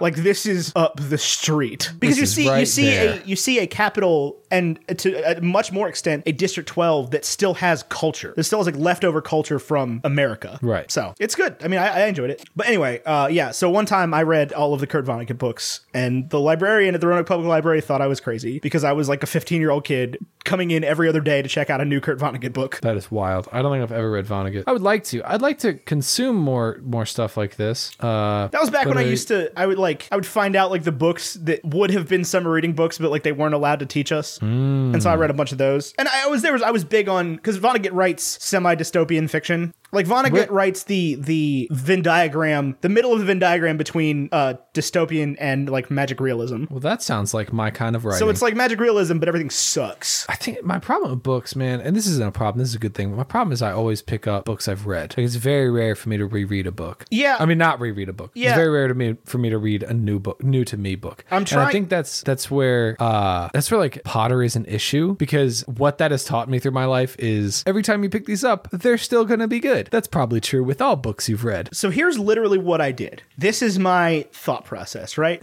I I knew Hank Green had a new book coming out, right? So I logged into Audible to buy it. And Audible like was like, "You have 12 credits and one of them's expiring tomorrow. You need to use these." And I was like, "Okay, guess I haven't bought a book in a literal year. Cool. Sounds great, Audible." And so I bought A Beautifully Foolish Endeavor and I bought because I saw that the Hunger Games had new um, audiobooks that are actually listenable and good compared to the old ones. And so I bought all those and then was like, you know what? I'm going to go ahead and listen to the one that everybody says is bad. And then I just like bought a bunch of random books that I've never read before, but not like random, like th- like I listened to like the highly reviewed ones and the and the things. And I bought a bunch of books that I'd never read before and I was like, I'm going to get myself into a rhythm of listening to books by listening to stuff that I've already listened to and then I'm going to listen to the new ones. And so that's where I'm at right now is is picking my next book, I've been listening to a genre that you have no interest in for which is what? like self-help. Not self self-help sounds like the the wrong way to put it. Oh no, I listen to fiction. I like fiction books. Yeah, but like business and and and in that genre, there is definitely things where I'm like, oh, I love this. This is very good. Like David Goggins' book, amazing. Uh, but now I'm ris- listening to Simon Sinek. And I feel like all it would take for me to not listen to Simon Sinek is like one comment on Facebook of somebody being like, "Yeah, but have you considered?" And then it's like, "Oh man, I ruined the whole thing." I don't know who Simon Sinek is. you you have seen him um he is this sort of like elon musk meets edward snowden looking guy and he has some talk that gets published on facebook every so often about like kids and the internet i don't know it's it's something you you've seen him talk before i guarantee it Here's my thing about um, a lot of those books is I am just so deeply uninterested in what people who are older than me that I don't know have to say about how I'm living my life. I, I think my my big thing with self help is I, I I very intentionally examine the person and see if the type of success they have is the type of success that I want. And a lot of times it's not. You know, I mean, it- it, don't don't tell me how to live my life your way because I don't want to live it your way. Right, like I And I'm not super interested in being David Goggins, who is the only human being to ever be an Army Ranger, a Navy SEAL, and Air Force airdrop Right. pilot, or not pilot, uh, jumper. Like, I don't want that life. I don't want any of those things. But I do think there is something to be learned from seeing how somebody achieves those goals, as well as he's just the the ghostwriter he uses writes in such a way that it is like very easy to be long term motivated and passionate about your interests in ways that I feel like other writers are not. Fair. Yeah. Yeah. most ghostwriters aren't great. This dude is very good. And they're, yeah, if you do listen to it, and I don't think you will, but if you do, the, the audiobook version of it is top tier uh, because it is the book, it would probably be like an eight hour read. And this is a 12 hour audiobook. Uh, and like in between each chapter, David pops in and he talks with the narrator who is also the ghostwriter. And they just talk about like the interviews they had that went into like making that story happen and, you know, different things like that. It was- I, I really, really enjoyed it. And now that I'm on to reading like more traditional businessy books, I find myself being very quick to I mean, like. I am actually listening to nonfiction right now. Well, not right what are you now. Oh, listening I'm, I'm to? recording to you know, a podcast right now, but I'm listening to uh, Sarah Gerst Green's book, You Are an Artist, Oh, that sounds awesome. about staying creative in a world that prevents you from being creative. That is very cool. And that's the kind of success I want to have. Right, that's that's more what I'm interested in than than David Goggins. I would watch David Goggins like I, I've listened to his episode on Joe Rogan and it was great, but I would not want to listen to I don't think 12 hours of what he has to say. It's it's much more memoir than how to, and it just explains like this is what the SEAL E program was like, this is what the Ranger program was like, this is what it was like to be abused as I was growing up. And it's it's an interesting narrative. He he the like it is very clear when he hops on the mic why he needed a ghostwriter so badly because his thoughts are definitely not as organized or Oh, for as sure.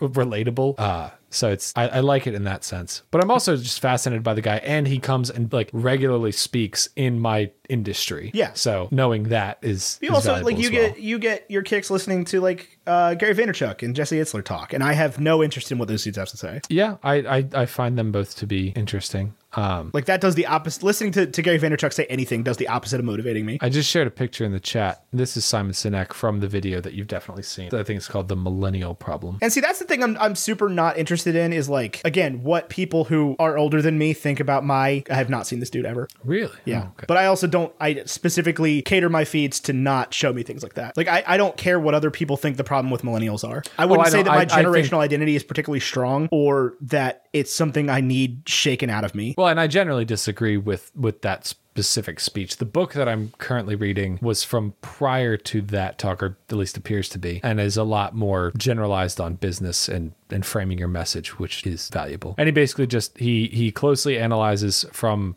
2010, like from the lens of it being 2010, not Yeah. 2010 to now uh southwest and apple and gm and how they like shaped their messages to be industry giants That's fair. and it's interesting, but it is also harder to listen to than a cool narrative about a man becoming a Navy SEAL. Yeah, I just generally prefer um, to listen to stories, and I think that most is a people that is do, a thing right? I am constantly being called to defend for whatever reason. I, don't, I don't think you need to defend that. I think Oh. I, the more I- people I do though, as as a millennial, of uh, especially with people who either listen to the things that you're talking about or listen to like comedy memoirs by famous white people, and I'll be I like, do not hey, but listen- have you thought about a book that somebody like wrote, you know, with a story they made they made up? They're kind of cool sometimes. People be like, um, but why would I listen to that when I can listen to Amy Poehler? I've not read her books, but I feel like I feel like that, that's that's such a weird dichotomy because in film, nobody by and large watches documentaries. I would much rather watch a documentary than read a, especially an autobiography. yes, like b- far and away i would rather watch a documentary i think that that is a more effective storytelling method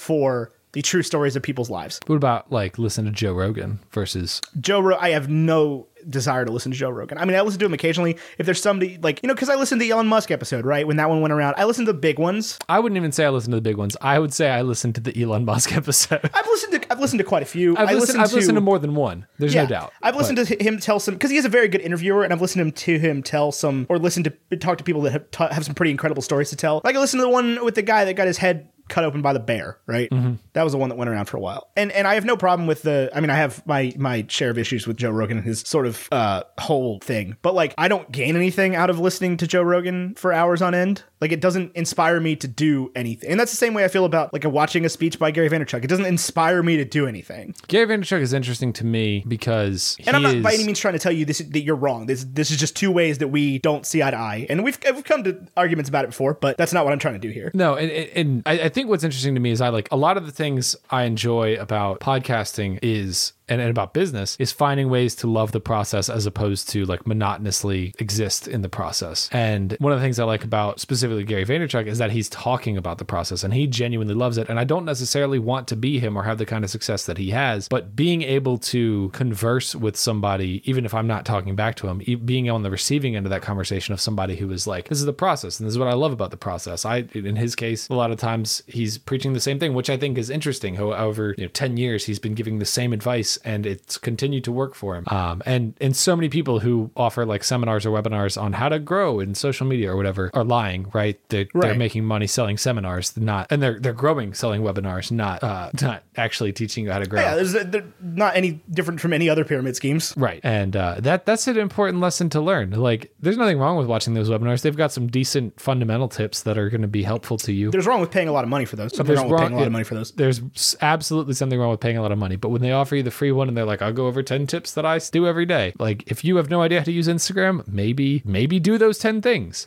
Right. Uh, but yeah, don't pay for the service or the Facebook group or anything like that. You don't need it. I promise. They but didn't also, pay like, for it when when, they started. whenever you watch one of those growth seminars, the number one piece of advice they give you, and it's buried in here a lot of times, the number one piece of advice they give you is make the thing you want to make and get lucky. Yeah. And the big thing on social media to remember is it's social media. If you want to meet people, you need to speak up. Right. It's also increasingly, more so every day, worthless. Yeah, like there are people on TikTok who have millions of followers and are verified and have made zero dollars doing TikTok. Yeah. None. I mean, they, they get some ad revenue. Still, your best bet if you want to be famous is to be a YouTuber. Like, if you want to be like internet famous. Yeah. Still to this day, because you might be Joe Rogan as a podcaster and catch a check for a hundred bills, but you're probably not gonna. That's only happened once. Right. And it's like Joe you Rogan. might you might get to be and one day i hope that i get to be joseph fink and just kind of like make things and and do it my way and i hope that that works for me i don't know that it's going to but i i hate business man i hate thinking about business and like being involved in the business world i've always hated it i hate it when i did sales i've hated it trying to like grow myself as a photographer um which i did you know pretty successfully do and then i had a lot of it taken away by the thing that's taken a lot of it away from every pe- everybody right now uh, Yeah. and that sucks. And it, you know, realistically, I've had to start coming to grasp with the fact that I probably won't achieve that dream because of COVID. Um, I mean, you might. There's no reason why once everything goes goes you know, quasi back to normal, you can't photograph people anymore. that's true, but like I,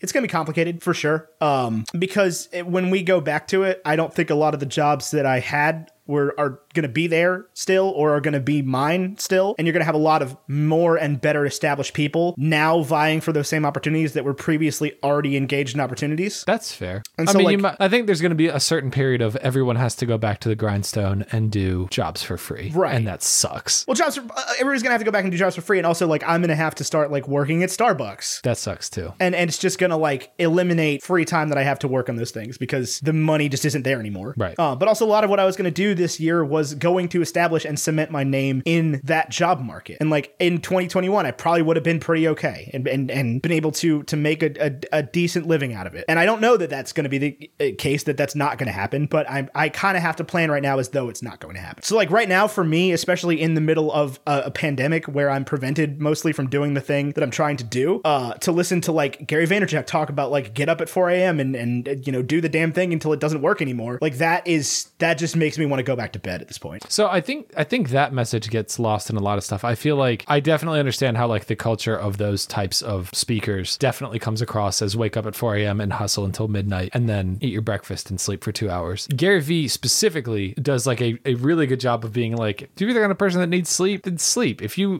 like your passion and want to do it for 30 minutes a day, do it for 30 minutes a day. Be realistic with yourself. If you need to work on your thing for 30 minutes a day, it's going to take 80 times as long as if you want to do it for 40 hours a week. But if that's all you can muster to it, or if that's all you want to do to it, that's fine. Right, but then he comes right on the heels with that of like n- it's not fine though. Like because it stops at some point with him it stops being motivational and it starts being like and I get that his whole thing is like he wants to partially weed at people out who don't actually want to do the thing and y- and you have to have that conversation with a lot of people and we have that conversation with a lot of people who want to start podcasting. Like, you know, if you're not willing to commit to it, maybe don't do it. But also like there's Have realistic expectations. yeah, there's a middle ground here between do it for 30 minutes a day and work on it a second 40 hours on top of your 40 to 60 hour job. Right. And that's what I think gets lost a lot with, and maybe the message is there with guys like Gary Vaynerchuk, but like it, it is, it gets lost so easily because he's saying so much of the like, you got to be working on it 40 hours a week or you're never going to succeed, even if you have another 40 hour. Right. And that's just, it's, it, it, yes, that would be ideal, but that is not the realistic case for 99% of people. Well, and, and a lot of times, one one of the things I think that, I don't know how we got to this from Bond. I'm so sorry, listener, who expected us to stay on toc. I really tried for a long time on this. We've been one. on I this really topic. did. Uh, yeah, we have. But one of the things I think is so important is uh, in, in regards to like spend 40 hours a week on it and and podcasting and things is one of the things I think Gary Vaynerchuk does well is convincing you. And a lot of people miss this message, but convincing you to put yourself out there, give it your all, and really try a creative project and fail yeah, I, I agree with that. or or start a business. You know, decide you make designer towels now, and you do the whole thing, and you find the fabric, and you you sell it, and you talk to the vendors, and you promote it on Instagram, and it just doesn't work, and that is like an incredibly valuable experience. Yeah, for sure. uh, but I- I also think that like a lot of that gets lost for a lot of people because Gary Vaynerchuk's a huge douche. Yeah, and he's, he's I, I don't necessarily condone him as a human being. Um, he's also never had to live the way he tells people to live is the problem. yes, he has. No, he hasn't. He was rich from the get. that is not true. yes, it is. His he he, he inherited a successful company. he inherited a small wine store and turned it into like an empire. Okay, so he inherit he started he didn't start at zero though. It was not a small wine store. Everyone has opportunities. Right, but he also does a good job of minimizing the fact that he ever had an opportunity. I, I think if you heard his story, you would. I, mean, yeah, but he has not sold me on why I want to hear his story. He sold me on why he's a dick. I'll tell you the one thing I like about him is that he he tells you to always be on Instagram and do this, that, and the other. And anytime I open an Instagram account that follows him, which I do not, but our brand does, his stories float to the top because he's constantly posting, and that is valuable because it's like, hey, have you tried this? And it's like, no, I have not. And he's it, it's it's very interesting to me the psychology and the like his ability to get to me to watch his content Right. so consistently. that to me is more fascinating than anything. But this is there's a certain amount of, and this is this is what gets lost with motivational speakers and, and dudes like David Goggins. Like David Goggins is not a normal person. No. David Goggins has, and, and and maybe he developed it. From what I understand, he developed it down the line. But he has a superhuman level of dedication and resolve Yeah, I mean, it also like to the point that he- like. it- if it you, is- if, if you were to read his book, and, and I don't expect you to, between when we last spoke about this and now, ten minutes ago, but, I'd be more like, interested in reading a David Goggins book than most of the people you talk about. Same. I wouldn't read Gary Vaynerchuk's book Yeah. for any reason. I wouldn't w- live. That's- I wouldn't Gary read my life with a Vaynerchuk's book- seal by Jesse Itzler. Oh, I would. I would read it again. I loved it. Um, that's a narrative, though. That's entirely narrative. But uh, David Goggins is the way he is because of the hardships that he experienced growing up that I could never possibly relate to, like even a little bit. I did Right. not work in my father's roller rink from midnight to 6 a.m. every day and then go to school and have to hide my bruises. And I'm not saying that he's lucky for that. He absolutely is not. That's the worst thing that could possibly happen to you. But because I don't have those awful experiences, I'm not able to push myself in the ways that he is. Right. I've never experienced that kind of pain and I couldn't. Shin splints kill me. Right. Well, and and and a lot of my immediate um pushback that I've always given about stuff like this is like this was the, the desire to listen to people like that was beaten out of me within my first year and a half working in like financial sales. I think you worked in a much more toxic environment than a lot of the places I've worked. Yeah, in hundred percent. No, Mm-hmm. sales. I, I absolutely did, hundred percent. Yeah. like yeah, it sucked that they were like, "Hey, sell a bunch of furniture, sell a bunch of cars." I had to listen to some every every month, twice a month sometimes. I would have to go to the Courtyard Marriott and listen to some minor league Gary Vaynerchuk type stand up on a stage for an hour and tell me why I'm a worthless person because I Yeah. have a second job working as a I, I, I make a podcast. Why that's a waste of my time. Why having a girlfriend's a waste of my time. Why why I should never have bought a car. Why I should not rent an apartment and and should like have bought a house at 19 or whatever. right. And and just all, All these, these- unrealistic expectations of people to not have lives. And like I worked for a guy who expected me to give my everything to him for eleven dollars an hour. Yeah, and that sucks. Who expected me to work 60 hours and be paid for 40. yeah, and that sucks. And like I found out very quickly that I wasn't that guy. I- I'm never gonna be that guy. If you're gonna pay me for 40 hours, I'm gonna work for 40 hours. End of story. Yeah. Um. And so that was just like that was it is not something that I respond to anymore because I, I listened to so many of those people just talk me for years. Well, and I think even in my professional career, I've definitely gone from like being super gung ho on these types of speakers and these types of like, y- you know, inspirational whatever to I see through a lot of it and I don't care for a lot of it and I don't match the goal of a lot of it. Like for a lot of them, it's like, how can I most easily make a million dollars? I have such little desire to be a millionaire. Same. I like that sounds nice. It sounds comfortable to never have to worry about money, but in the city I live in, I could have a pretty big house for like a decent amount of money Yeah. that my kids would be super comfortable in. And my parents didn't pay for my college and I'm not like drowning over here, so Well, and, like, I, I- I don't mind having my kids pay for part of that. So, yeah. and it- by no means is this just a problem in um in in in, in motivation specifically in finance like this is still a huge problem in even the creative wor- the creative world because like i uh you, you you go on, on on things like um maybe not skillshare because that's like a s- sort of specific like platform for like learning thing directly learning things but you get you buy like a y- if you find a photographer you like like uh i i didn't do i didn't purchase it because the the free trial thing didn't sell me there's a, a street photographer named joel meyerowitz and he's like one of the top guys ever to do the thing and he, he, you know has made hundreds of thousand dollars selling photography books and and maybe millions not really sure and and selling prints and stuff and like this dude completely minimized any amount of of right place, right time, any amount of like luck that he had, any amount of of knowing somebody he had that led to his success. His whole shtick in his his masterclass was like, "Yep, if you get up every day and you go out and you shoot at sunrise, you will succeed." And it's just that's BS. Did you try it? Uh, Well, yeah, okay, but yes, I mean that's that's sort of what I tr- well not recently. I've been on a little bit of a slump uh, with my photography recently. I'll be real with you. I don't know why necessarily. I'm sort of trying to dig out of that right now. But like, yeah, I went out and shot f- every day, and that made me better, and it got me jobs, and it got money in my pocket. And but it it, it didn't make me successful immediately. It, it like there's still a level of like you have to go out there and do the business and do the thing. It's like the art will come if you do the right thing. But this dude just was straight up like trying to minimize any level of his own success factoring into his success. Well, I think I think I mean when you have X Factor sales folks, they never know, right? And if they're in a different industry but they're still that same person, they still don't realize they are what they are. Right. It's like you can be very, very, very, very good at basketball. LeBron James is going to be better at basketball than you are. Right. He's an X Period. factor person. Right. Period. And and in sales there's a lot of these people and companies will just burn through employees until they get one. yeah. I worked with one of these dudes straight up. Yeah. I've worked with one in most companies I've worked for. I work with one now where they're just like everything they say prints money. Yeah. And part of it is,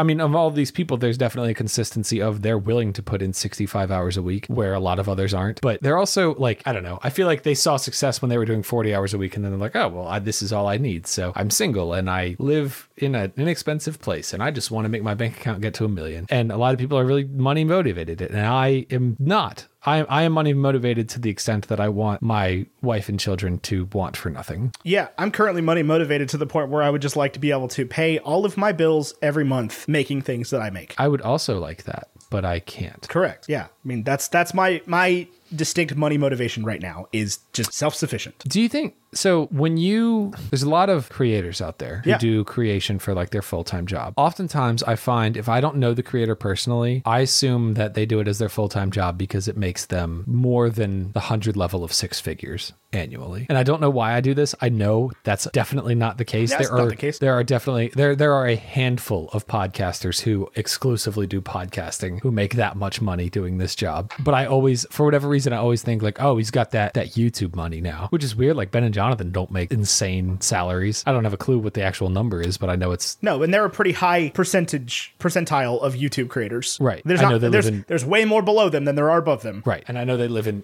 normal sized homes. I don't know. I always just think it's fascinating the way I think about like you watch all these motivational speakers and everything, and it's a, a one guy talking to a room full of a thousand people, telling them all they can be one and you know one of them.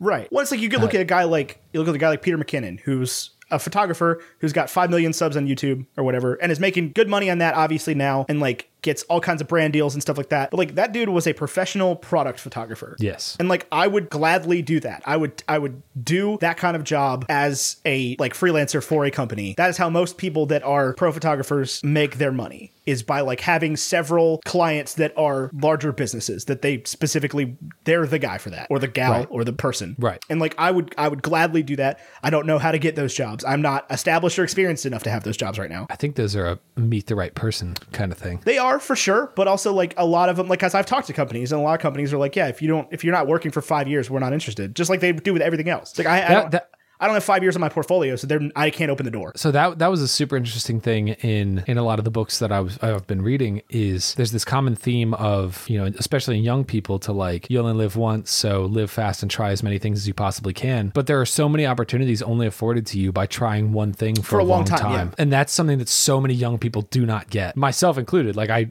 No, but we, that's the thing is we get it, we just hate it. right because it takes time And that's the we're thing we're the is instant like, gratification because that's crew. still the thing is like you have to work a job you hate for 20 years. I don't think you need 20 years for a lot of the things these people are talking about. But like, you're never going to get the satisfaction of seeing your kid graduate from college if you don't grad if you don't raise a child from birth. You know, If you're not a parent for 21 years. Yeah, but I don't think that you should think about your job like that. I don't think you should think about your with- if you're if you're not the person with your name on the door, that is not how you should be forced to think about your job. No, but like in professional sales, I have 8 years of experience in that and now I'm afforded opportunities that I never would have had when I was bussing tables. Yeah. But I had to bus tables and enjoy the bar life for a year and a half to get to that point. To to get to the point where I could get my foot in the door at a place that would look for somebody with 18 months sales experience. Right, and that's the thing is like that was my problem is I got out of I left State Farm I had four and some change years of professional you know customer facing sales experience and like I couldn't get an interview at Journeys. Right. Like at- the only jobs afforded to me were other like oh th- at that point I had like the insurance company stink on me. Yeah.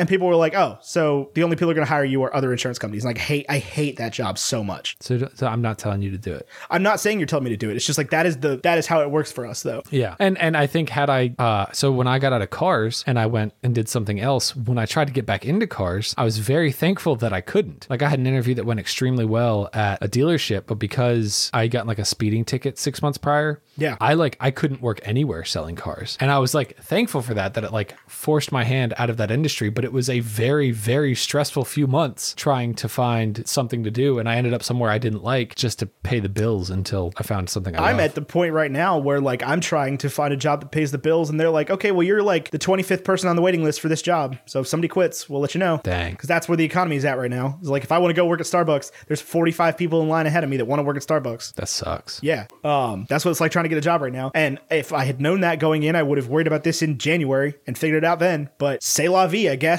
is where we're at right now. La vie. to the point where like yeah i'd love to get up and work my 40 hours that'd be great does somebody want to pay me to do 40 hours of work that would be awesome thank you um and that, that's the thing with like the photography thing is like i by no means think that i'm the world's best photographer i have no things about that i think that i am generally better than the average person that's been doing it for the same amount of time that i'm doing it i've been doing it and i think i'm better at talking to people and making connections and getting myself jobs but at the same time i'm not better or more experienced than somebody that has five six seven ten years of experience somebody that's been doing it since they took a class their freshman year of high school that's got Right. a, a 10 year portfolio when they're 24. Like, Right, but your 10-year portfolio at 35, you're still so young at 35. yeah, for sure. But I would, I, I would, I would kill to have that 10 year portfolio at 27 because then I could, then I could do product photography for like, you know, Adidas Virginia. I mean, maybe I just don't think you can you can frame it that way though. I don't think that's fair. Or, or- um, but you could also No, here's but I what mean, you that's could the do. reality. I'm not, I'm not trying to frame it that way because it's fair. That's the reality. Is Here's it what, like, here's what you can do. Hear me out. You get a job. I don't know. I, I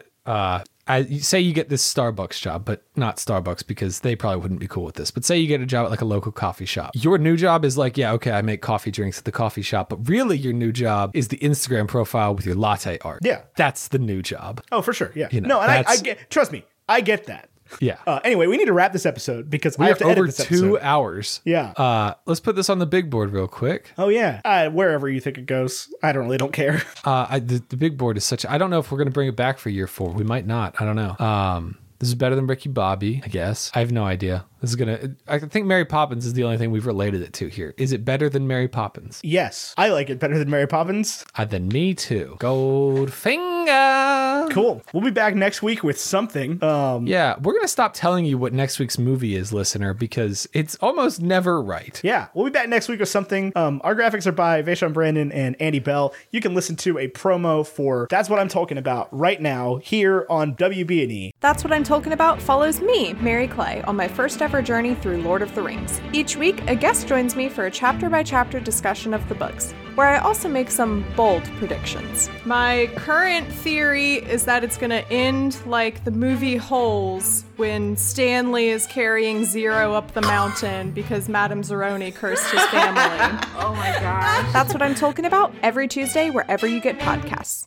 Thank you for listening to WB&E E shows. Support us on Patreon, patreon.com slash bacon and eggs. We're going to go record a hash brown right now, which you can hear on bacon and eggs.patreon, patreon.com slash Also, bacon and eggs. support us on Patreon so that Ethan doesn't have to work at Starbucks. Yeah, support us on Patreon so Ethan doesn't have to get a job at Starbucks and I can keep making art. Also, That'd be uh, awesome. big thing comes soon again. Big thing comes soon. Yeah, got a new project that I'm working on that I, despite what I said earlier, um, am excited about. I just got to get the energy together to make the project and finish it. I believe in you. I'll buy it. I believe in me Whatever too. it It's is. just been a weird month. Anyway, thanks for listening. I really like our people, everybody Me too. involved. I hope you. it- We're looking for an in-depth conversation about how we think about um, business. Also, listen to "I Am an Artist" by Sarah Urscreen. It's very good. It's like four and a half hours long. Probably not necessarily even worth your Audible credit. Just buy it. It's like twelve bucks. It's less than an Audible credit. And then she gets money. She gets money either way. Well, there we go. That's how book sales work. But if you return it, then she loses money. So let's not do that. I don't think you're gonna want to return it anyway. Anyway, Um, I've been Ethan Etchell, Lisa Tyler Carlin. Until next time, arrivederci. Eric Goldfinger.